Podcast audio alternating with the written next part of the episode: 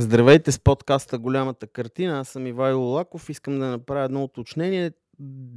Времето и момента, в който записвам това е а, времето и момента, в който се събира за първи път 49-то ли се пада това Народно събрание? Вече Да. ми изпуснах бройката. С мен е Руселина Петкова, водещата на а, Бизнес Старт по Bloomberg TV България, за да говорим слагам на масата темата за AI, изкуствения интелект. Може би си мислите, че това вече е преекспонирана тема, но, но категорично не е. Те първа ще се говори много за това.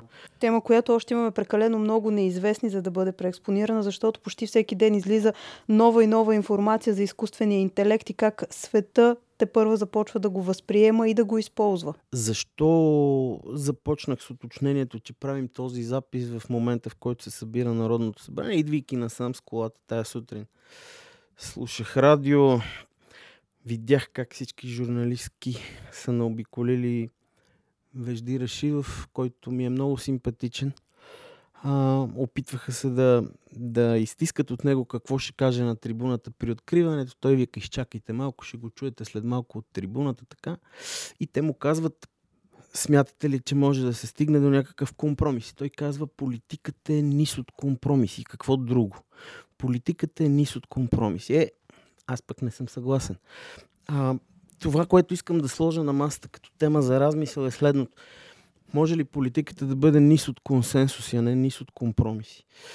И един от тия консенсуси, струва ми се, е осъзнаването за това, че се намираме на прага на нова ера в човешкото развитие. Това ще е по-голямо от индустриални революции, това ще е по-голямо от интернета, ще е по-голямо от мобилните комуникации. Мисля, че трансформацията, която започва сега, въз основа на изкуствения интелект, ще доведе до по-големи промени в а, всичко. Социални, економически, човешки отношения.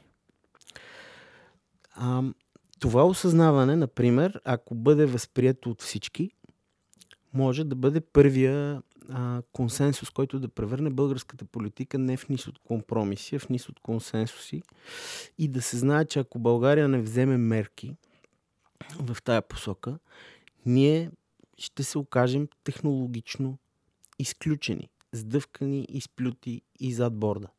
Изкуственият интелект е нещо, което ще доведе до фундаментални промени в бизнесите и в економическите отношения. До тотално фундаментална промяна в образованието и образователните потребности.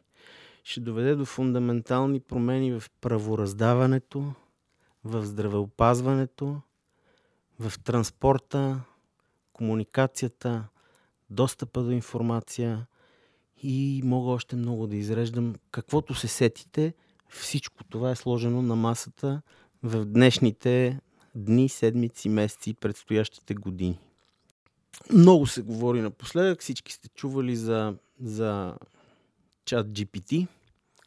Той е чат GPT, който беше стартиран ноември общодостъпния и в който в момента трудно може да се добереш да влезеш, защото мрежата е претоварена. Е версия 3.5, 3.5. Вече е налична версия GPT-4. Това GPT-4 започва сега да навлиза в много различни бизнеси и приложения. На базата на това GPT-4, ако тръгнете да търсите в App Store, например, ще намерите едно приложение, което се казва AI Smith или нещо подобно. Не искам да правя реклами, има и, и, има и друго, което се казва Genius, но той е AI Smith, той е платен. Струва в момента към днешна дата 23 лева на месец. Вероятно в Android има нещо подобно. Няма начин да няма. Но просто не съм гледал. Но това приложение вече можеш да го изтестваш, ако си платиш. А ако не си платиш, има ам, такава демо версия, съкратена, ограничена, в която можеш да задаваш няколко въпроса, после те приканва да платиш. После, ако изчакаш, мине малко време, ще ти даде да зададеш още няколко въпроса и така можеш да го тестваш и да видиш за какво става дума, да си початиш с робота, ако решиш. А, но отговорите са просто фундаментално различни от това, което може да се очаква от всичко, което сме виждали като чат-ботове до този момент. Аз не съм, не съм програмист, нали? не съм а, IT човек не мога да говоря за алгоритми, за нови модели, какво точно е новото в GPT-то, но това, което в комуникацията се усеща, нали, спорно е дали ще мине теста на Тюринг или няма да го мине, но, но м- скока е космически, просто е фундаментален. Сега, когато се говори за изкуствен интелект, трябва да са ясни няколко неща. Едното е, че м- нали, този машин learning алгоритъм, който съществува към момента, той не е общо интелигентен. Има понятие, което на английски го водят common sense или обща интелигентност, каквато притежава човека, или поне се счита, че човека трябва да притежава, не всички го притежават. Но common sense означава, че можеш да правиш причинно-следствени връзки и анализ, а, а не просто да, да зазубриш някакви модели, нали, някакви патърни и да ги повтаряш. Та всички казват, че все още сме далеч от изкуствен интелект с common sense. Обаче, а, когато човек си поиграе малко с това GPT, вижда, че нещата наистина напредват с някаква невероятна скорост. А, едно е да ви кажа, че нещата напредват, друго е да ви, да ви провокирам да си помислите за множеството приложения, които могат да бъдат направени за този изкуствен интелект. Той може да бъде интегриран на практика във всичко. Това ме подсеща точно в този момент а, за една от тези шеги, които наскоро видях в социалните мрежи. На първата картинка един изключително доволен човек, който осъзнава, че чат GPT може да му свърши работата. Следващия момент отново той тъжен, когато осъзнае, че чат GPT може да му свърши работата. И че той всъщност става ненужен. Абсолютно. Сега, като ви разказах, че си дръпнах това приложение AI Smith, нали му зададох въпроса има ли калкулации. Може ли да се изчисли какъв ще, какво ще е въздействието на AI, на изкуствения интелект, върху ам, рейтовете и динамиката на безработицата. И сега ще ми разрешите си отворя телефона да ви прочита какъв отговор получих. Той е такъв доста мъгляв, нали? Изкуствен интелект ми отговаря така. Може да се окаже много трудно да се изчисли точно какво въздействие ще има изкуствения интелект върху безработицата, защото това зависи от най-различни фактори, такива като темповете на технологичен прогрес, различните индустрии, които ще бъдат засегнати, а имайте предвид, че повечето индустрии ще бъдат засегнати, а, както и възможността на отделните индивиди да се адаптират.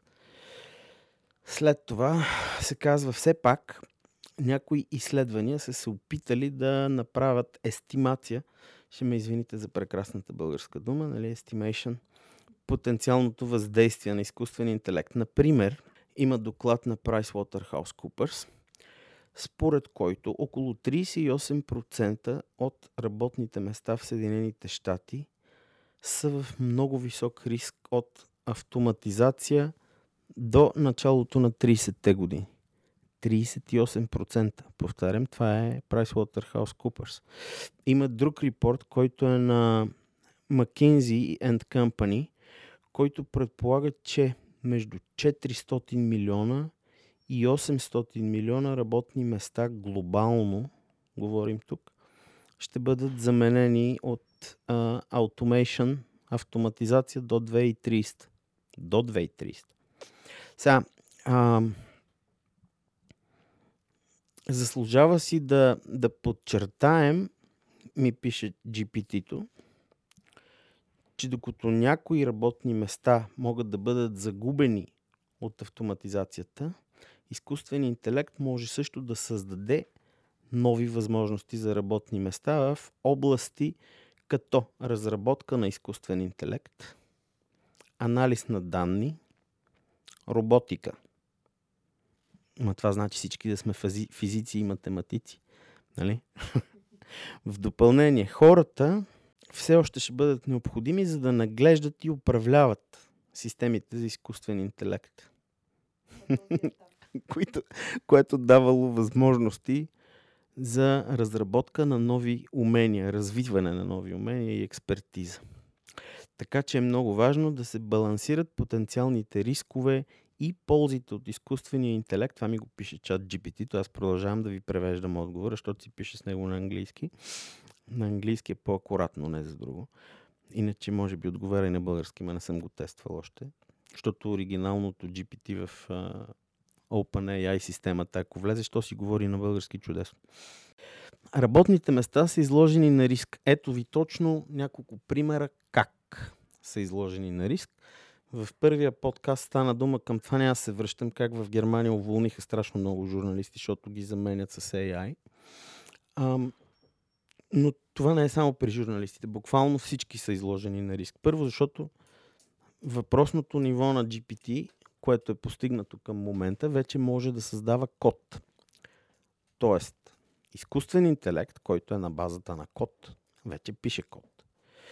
А, да, за сега този код е елементарен, ниското ниво. Нали? Как са иерархията при програмистите? Имаш, имаш падуани, като в Star Wars падуани са тия джуниорите. Тяхната работа вече е, кажи речи, обречена.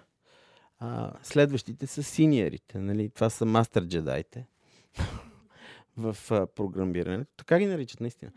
А, и, и, и, и най-накрая ще останат само архитектите, тия, които са най-топ инженерите, на най-горното, най-високото ниво в а, програмирането. Така че, ако те първо обмисляте, примерно, да се запишете на някои от тия академии, дето ви учат за 6 месеца как да станете програмисти и да изкарват огромни пари, моето предложение е да го преосмислите, защото това скоро няма да е валидно и няма да е актуално. Това при програмирането. При хората на изкуството. Още преди появата на чат GPT и на алгоритъма GPT, изкуствени интелекти изчетоха всички възможни бестселери, романи и видяха, съпоставяйки елементи от различни книги, какъв е модела на повторяемост и на сюжетно развитие и на развръзка, а, съпоставиха и изчислиха кое точно превръща една книга в бестселър. А, след като имаш това познание, защото изкуственият интелект за сега основната му сила е да обработва огромни масиви от данни, а, това означава, че изкуственият интелект скоро може да напише бестселинг новел, както се казва на а, добър български язик, нали? и да изстреля някое заглавие на върха в Нью Йорк Таймс класацията за най-четени романи. Същото се отнася за музикални произведения. Знаете, че а, една от а, недовършените симфонии на Бетовен беше дописана с помощта на изкуствен интелект. Дано да не греша, да не се изложа, но мисля, че Бетовен беше. Това в изкуството. Когато става дума за изображения, изкуствен интелект може да генерира изображения на базата на текст и на базата на команди. Тоест, какво се случва с всички графични дизайнери, с всички банки с stock images, какво се случва с а, всички тия неща, това, това са въпроси, които трябва да бъдат поставени на масата и да бъде дълбоко преосмислено а, изобщо човешкото поведение и бизнес модели, които предстоят от тук на сетне. Нали? В момента съществува технология, която се нарича текст to видео. Значи, старо беше видеото текст. Нали? Нещо, което седи, гледа, слуша видео и директно транскрибира в реално време и ти го превръща в текст. Нали? Това е окей. Okay. вече го има обаче обратното. Значи ти правиш един текст, написваш четири изречения и изкуственият интелект това нещо го а, превръща в видео. Даже ако сте любопитни, из интернет циркулира едно клипче тексто видео, как Уил Смит яде спагети много интересно. Това е изцяло AI генерирано видео изображение. Той наистина по, по много смешен начин се тъпче и мляска. А, но се вижда, че това е Уил Смит и негов, неговата визуализация е изцяло генерирана от алгоритъм изкуствен интелект. Така че изобщо няма да ви връщам към тия deepfake модели, които, а, които станаха известни още преди години. Нали? Можеш да вкараш с помощта на изкуствен интелект думи в устата на а, айде да не казвам Барак Обама, защото това клипче циркулираше на времето. Това беше преди години, то е дипфейк. Думи, които той никога не е изричал и да, го, да ги пуснеш и социалните мрежи да циркулират. А, в нашата реалност сега представете си какво би станало, ако, ако с дипфейк или с а, технология текст то видео вкараме в а, устата на Бойко Борисов, да кажем, думи свързани с съставянето на правителство или, или такива неща в устата на Кирил Петков или на, или на а, Христо Иванов и така. Това са неща, които могат буквално да взривят едно общество и едни обществени отношения за, в рамките на минути. Много е, много е положението критично, разбирате ли? Рози, какво би казала по това? Една от новина от последните дни, че САЩ започват да мислят за по-сериозни регулации за изкуствения интелект. Тоест, администрацията на сегашният президент Джо Байден събира мнение относно потенциалните мерки за отчетност на системата с изкуствен интелект, което може би вече на, се мисли на ниво как да контролираме цял, всички последици, защото, окей, ние виждаме всички положителни неща от а, изкуствения интелект, а, относно работната ръка, относно а, силата, нали, как а, в един момент той ще но трябва да се замислим, защото нали, една монета винаги има две страни. Всички неприятни последици, които биха довели до използването на чат GPT или с който и да е изкуствен интелект, както ти сам посочи, може да сложи думите на някой в устата и оттам да стане война. Да, ползите са очевидни. Ползите са свързани с, а, с а, много бърза обработка на огромно количество данни. Включително визуални данни. Като говорим за данни, тук говорим за всякакъв вид информация, превърната в нали, нули и единици. А,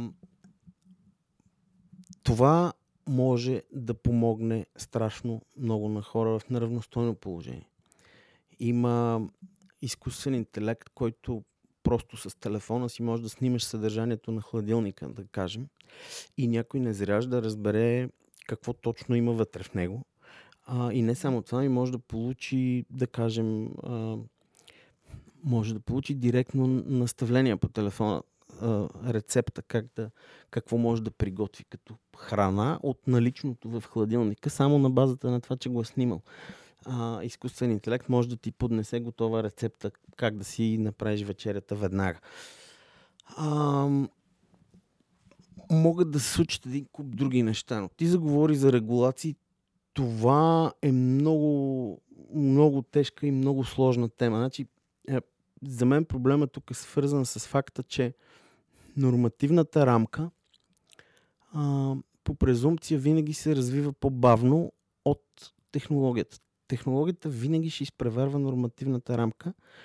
И, и това беше много видимо, когато се появиха, да кажем, формати като MP3-ките и всякакви други, нали, пиратството и така, докато се въведат необходимите законодателни промени, а, пиратството си процъфтяваш. Тоест винаги, винаги технологията изпреварва и, и, и се случват страшно много а, бели за различни бизнеси безнаказано без да има, без да има как да бъдат санкционирани.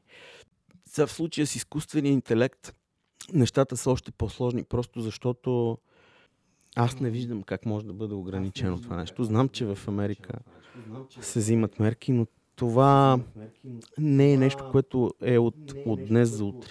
А и те поставят един много интересен момент етичното използване на AI. Тоест, трябва да се определи кое е етично и кое не. Да се създаде тази рамка, но за тях е етично едно, пък за друга държава може това да не е етично. Те го наричат unbiased на английски, т.е. да не накланяш везните в една или друга посока, т.е. да си абсолютно неутрален, абсолютно центриран, така да го кажем. А, когато става дума за расизъм, когато става дума за сексуална ориентация, когато става дума за всякакви такива неща от деликатен характер и, и, и които са свързани с политическа коректност. Но не това най-важното, според мен. Много по-важно е какво би станало и как бихте ограничили употребата на изкуствен интелект, като знаем добре каква е човешката природа, от хора, които имат а, лоши цели и лоши намерения. Значи, това е съпоставимо с изобретяването на ядрената бомба. Нищо по-различно. Дори е, може би, още по-страшно. Във времена на дигитална нали, трансформация, което също стои вече като куха фраза, защото мълцина си дават сметка какво стои отзад като дълбочина. А, във времена на дигитална трансформация, той изкуствен интелект може да направи невероятни неща. Ако попадне в лоши ръце, може да направи невероятни поразии. Същото е като с ядреното оръжие. Сега, в случая с ядреното оръжие, ако, ако ми разрешите такава аналогия, в първите години след изобретяването на бомбата и след пускането и над Хирошима и Нагазаки в 45-та година над Япония, човечеството си дава сметка какво е открило, какво има на масата поставено и, и, и започват да се водят някакви преговори за ограничаване на разпространението на ядреното оръжие, прекратяване на опитите и прочи. Тия опити се провалят до много, чак до 60-те години. Съветския съюз тогава не е съгласен. И, и чак след това човечеството се осъзнава и се стига до някаква договорка. Нали, ако мога да вкарам малко геополитика в целият този разговор, знаете, след цялото напрежение на студената война, така нареченото разведряване а, и договорите, които се подписаха след а, приключването на тази студена война, след падането на Берлинската стена, нали, има договори за ограничаване разпространението на ядрено оръжие, договори, които допускат взаимни проверки на американци и руснаци да си правят а, едни на други, за да се уверят какви ракети се разработват, какво се прави така. Има договори по силата на които не всяка държава може да притежава ядрено оръжие, защото ако то се разпространи безконтролно, сещате се какво ще стане. И когато държави като Иран или Северна Корея се опитват да постигнат а, наличност на, на ядрено оръжие, виждате какво се случва в международната политика и отношението към тях и санкциите. Та в този смисъл трябва да се търси някакъв модел за ограничаване злонамерената употреба на изкуствен интелект, но не е ясно как ще стане. Аз поне към днешна дата не мога да си го представя и едва ли някой може. Трябва да разчитаме на добра съвест, както и при не, ядреното хората оръжие. няма добра съвест. Като знаеш човешката природа и ДНК каква е, смятай, че сме обречени.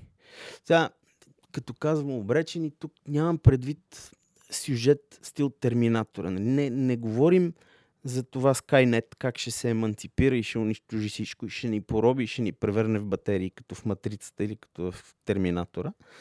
Не е това. За човешкото развитие нали, има два аспекта. Единия е, че, че много ще помогне. А, защото нали, всичките ползи, как, как ще се случват по-малко грешки, а, как транспорт в бъдещето, който ще бъде управляван от изкуствен интелект, ще има по-малко катастрофи, по-малко загинали по пътищата и така нататък. Това е от едната страна на нещата. Има прекрасно приложение, базирано на изкуствен интелект, който борави с огромна база данни в медицината, да кажем. На базата на подадени симптоми, изкуственият интелект предлага най-вероятна диагноза съпоставяйки най-различни случаи в, в медицината. И това един опитен доктор може просто да потвърди диагнозата и да каже да, най-вероятно е това.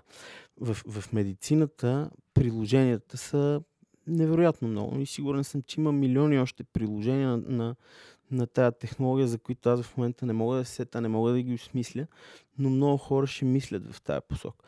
Приложенията в а, законодателството, да кажем, цялата нормативна рамка на една държава си представете как се вкарва в... А, нали, почнеш от Конституцията и стигнеш до най-дребния поднормативен акт.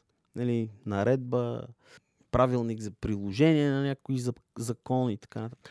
И изкуствен интелект обработва, съпоставя и ти казва, че всъщност правилното решение в конкретната ситуация е решението Хикс, Y или Z. Училището е, това е наистина много трудно и много голям проблем, защото м- ме е страх, че всъщност човечеството ще стане страшно зависимо. Страшно зависимо до степен да затъпеем. Да нямаме нужда да имаме собствени знания, да разчитаме на други. А, ами, то на практика вече нямаме нужда. Разбираш ли, аз започвам да се чудя има ли смисъл да се учат чужди езици. Нали, рибката бананка, не наистина, усмихват се хората около мен, затова реагирам така. А, рибката бананка от а, галактическия стопаджия вече е изобретена. Нали? Ходиш си с едно устройство в джоба, което превежда на 60 езика. От и на. Имаш а, невероятни, включително безплатни Google Translator, DeepL и прочие неща, които просто превеждат по-добре и с по-голяма точност вече от а, голяма част от преводачите. А, за чуждите езици. Ако имаш въпрос, на който нямаш отговор, просто си инсталираш едно приложение на телефона, това с което започнах и питаш. И то ти отговаря. Но това води до затъпяване, защото, защото мозъка на човек се развива само в резултат на процес, в който това знание минава през главата ти. Ако то се сервира на готово, ти ще си останеш един зависим от телефоната панара за цял живот. И, и нещата отиват точно в тая посока. Да, какво правим по въпроса, аз не знам. Нямам отговор на това. М- може би, като приключа подкаста, ще попитам а, телефона, който ми е в джоба. Това е за, за образованието. И искам на финала да се върна там, откъдето започнах. Ако няма адекватно осмисляне и разбиране на това, през което предстои да премине човечеството, ако ако, българските политици продължат да се занимават с хартиени бюлетини, с това как да не загубят пари, освоявайки европейски проекти и, и инвестирайки ги в инфраструктура, не казвам, че това е лошо. В никакъв случай не е лошо, но, някакси нещата се свеждат до освояване, а не до надграждане – ако българските политици не се осъзнаят и не дадат хоризонт на България, то хоризонт може да бъде светкавично технологично развитие. Дано да има кой да чуе, аз предлагам това да бъде първия консенсус, около който да се обедини политическата класа в България, за да даде смисъл на собственото си съществуване, защото иначе Иначе на следващите избори не 38%, ами и 16% няма да отидат да гласуват. Та така, теми за размисъл. Аз знам, можем да си говорим за това още много. Има, има един куп неща, които си бях намислил да, да коментирам, обаче не ми стига времето и не мога да го, не мога да го, да го удължа. Значи, представете си по темата за безработицата. Има, скоро попаднах на една новина за един, за един стартъп, който се казва Брекс, мисля, нещо като Брекзит беше, но е Брекс. Дано не му бъркам името. Той е подкрепен финансово. Зад него стои един от основателите на, на PayPal. Той е а, близък приятел на Илон Мъск. Казва се Тил. Фамилията му е Тил. И не е чак такава рок звезда като Илон Мъск, но е човек, който определено е визионер. Нали? Освен това има много милиарди на разположение. Той е подпрял този Брекс стартъп финансово. Те в Америка наричат а, стартъпи и компании, които струват по няколко десетки милиарда. Тая е една такава. Брекс, това Брекс, например, използва, използва а, GPT технология на изкуствен интелект алгоритъм, който обработва финансовата информация на компаниите. Ако си го вкараш това нещо в компютъра и си публична компания, можеш, можеш да генерираш всякаква финансова информация статистики, колко пари в каква посока са отишли, инвестиции. Да кажем сега в момента компаниите ги преценяват по това колко пари дават за зелена трансформация, за ESG политики за някакви такива неща. Ти, ако го имаш този софтуер на Brex в компютрите на компанията си, ще можеш да кажеш, че през 22 година, да кажем, си изхарчил точно 6 милиона 783 хиляди 291 долара в посока на зелени политики, ESG и тем подобни неща. Сега, ако компанията е публична, това значи да се търгува на борста, тя е длъжна да публикува финансови отчети на всяко 3 месече. Вие ги знаете тия неща, разбира се, но Q1, Q2, Q3, ако това почне да се генерира от софтуер, в тия компании са длъжни да назначават директори за връзки с инвеститорите. Това са хора на много висока финансова позиция, много отговорни, които също са застрашени да останат без работа. Просто давам един пример. Нали, няма изобщо да се връщам към масовите съкрещения, които големите технологични гиганти направиха в края на миналата година и началото на тази 2023. Десетки хиляди работни места. Това са програмисти хора. Програмисти и математици, които бяха уволнени. В този смисъл, за да завършим с тия неща, с които почнахме, политиката трябва да има ясна стратегия да сложи изкуствения интелект на масата. Не случайно китайци и американци са се хванали гуша за гуша, кой ще доминира в света. Това са държавите, които най-добре владеят и контролират технологията изкуствен интелект. И ние трябва да бъдем на това хоро. Иначе а, не просто няма да бъдем на масата, както е модерно да се казва напоследък, а ще бъдем изядени, ще бъдем далеч под масата. Инвестирайте пари в развойна дейност, инвестирайте в пари в създаване на центрове за разработка на изкуствен интелект. Привлечете компании, които се занимават с най-върхови технологии. И, и, и не само един а, еднорог ще се появи, а ще се появят още много. Това е единствения ни шанс да оцелем в бъдеще.